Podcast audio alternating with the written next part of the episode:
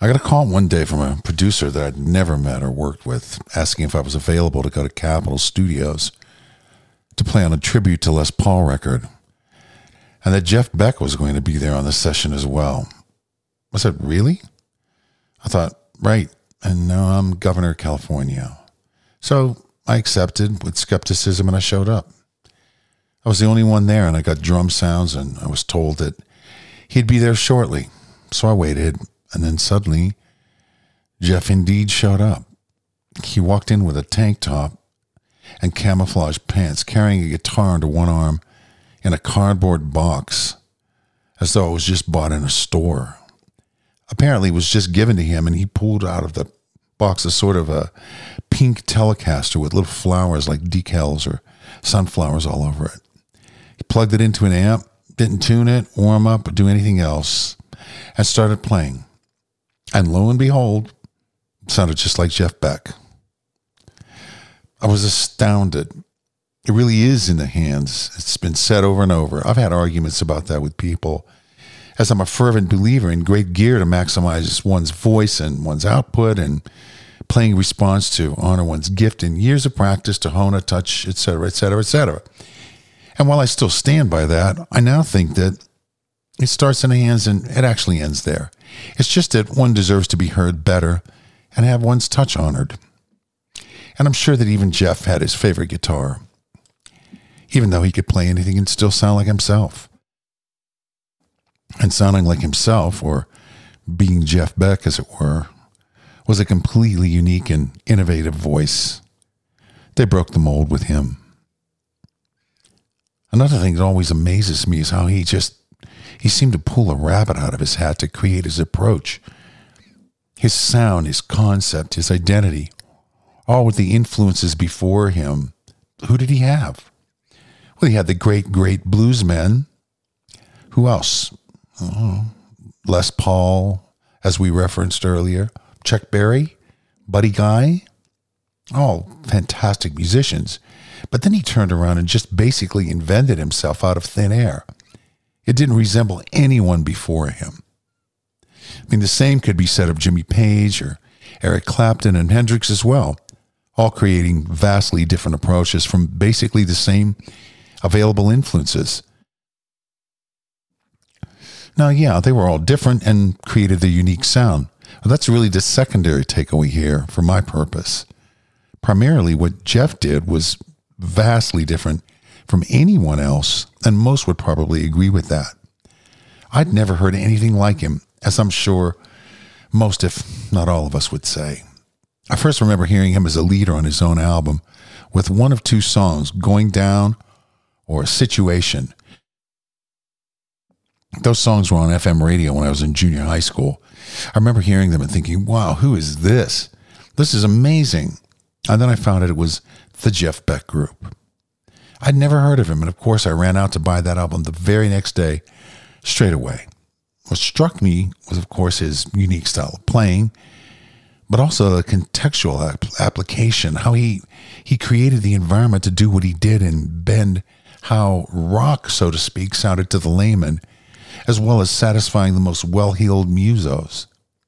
He elevated it all, putting compositions like Charles Mingus's Goodbye Pork Pie Hat in front of his audience yet making it his own, actually fed them something they may have never known before that. He injected things and made them not only palatable but delicious, mesmerizing the listener while taking them to another level. After that first stunning exposure, I followed him album after album, blow by blow. Wired, all seminal and vital records that continued to show Jeff leading us through his mysterious forest of what will happen next Mysterious is one good way of describing a sensation of experiencing Jeff. A magician is another. He never knew what he was ever going to do, ever. Much like the atypical descriptive of, of jazz or a, a jazz musician. That was the mystery. The magician was another aspect that I myself witnessed close up, yet still couldn't work out his apparent sleight of hand. I watched him close up, and it was the most baffling thing. I'd hear one thing and see another and would be utterly stymied at how he did it Or what did I just hear, see? It's like they didn't match up. And sometimes he would turn around and face me at the drums and do something just utterly amazing and yet equally baffling, and then make a funny face at the same time at me that, of course, the audience couldn't see, and then turn around and face them and just continue blazing across the stage and through the song. We had our little inside jokes like that, making certain faces that were sure to crack each other up. And part of the whole joke was doing that while just going for it musically. He occupied that rare place on top of the mountain. And like a Shaolin monk, he could evoke things that consistently left the audience in awe and scratching their heads, shaking their, or should I say, our heads in awe and disbelief and wonder. Yet at the same time, be completely immersed in the sound of it all that transported us to another place entirely. I've never seen anything like it, nor have many of us. Not only as a listener, but playing with him was the same type of experience. He just transported you. His ear was simply amazing, his intuition equally uncanny.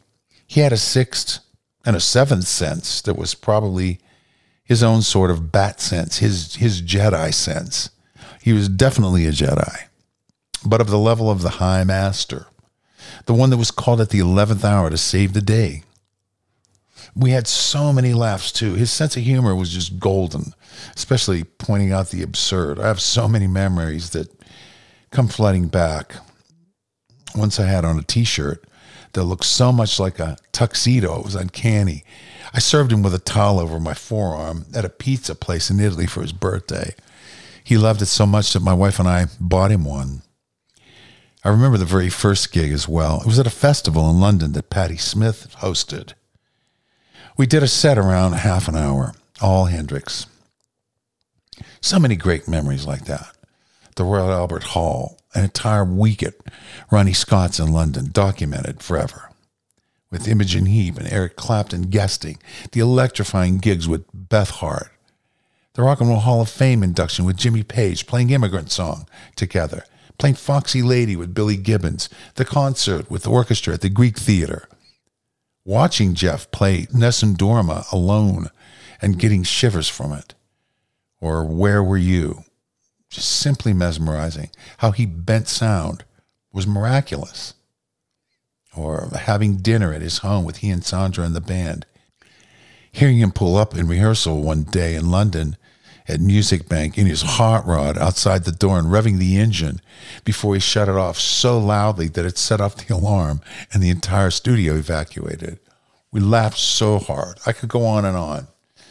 But I always thought that there would be another chance, another another time to create music together again and not knowing where it would go and being excited at that prospect. That did happen one last time during the making of the last album.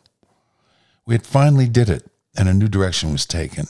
The outcome of the combination of Jeff and Johnny was truly inspiring and so, so very fresh.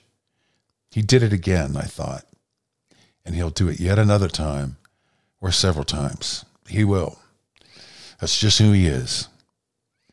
His legacy will live on forever and spawn new sounds and styles and approaches directly attributable to him and what he did and what he gave us. I'm going to miss you, my friend.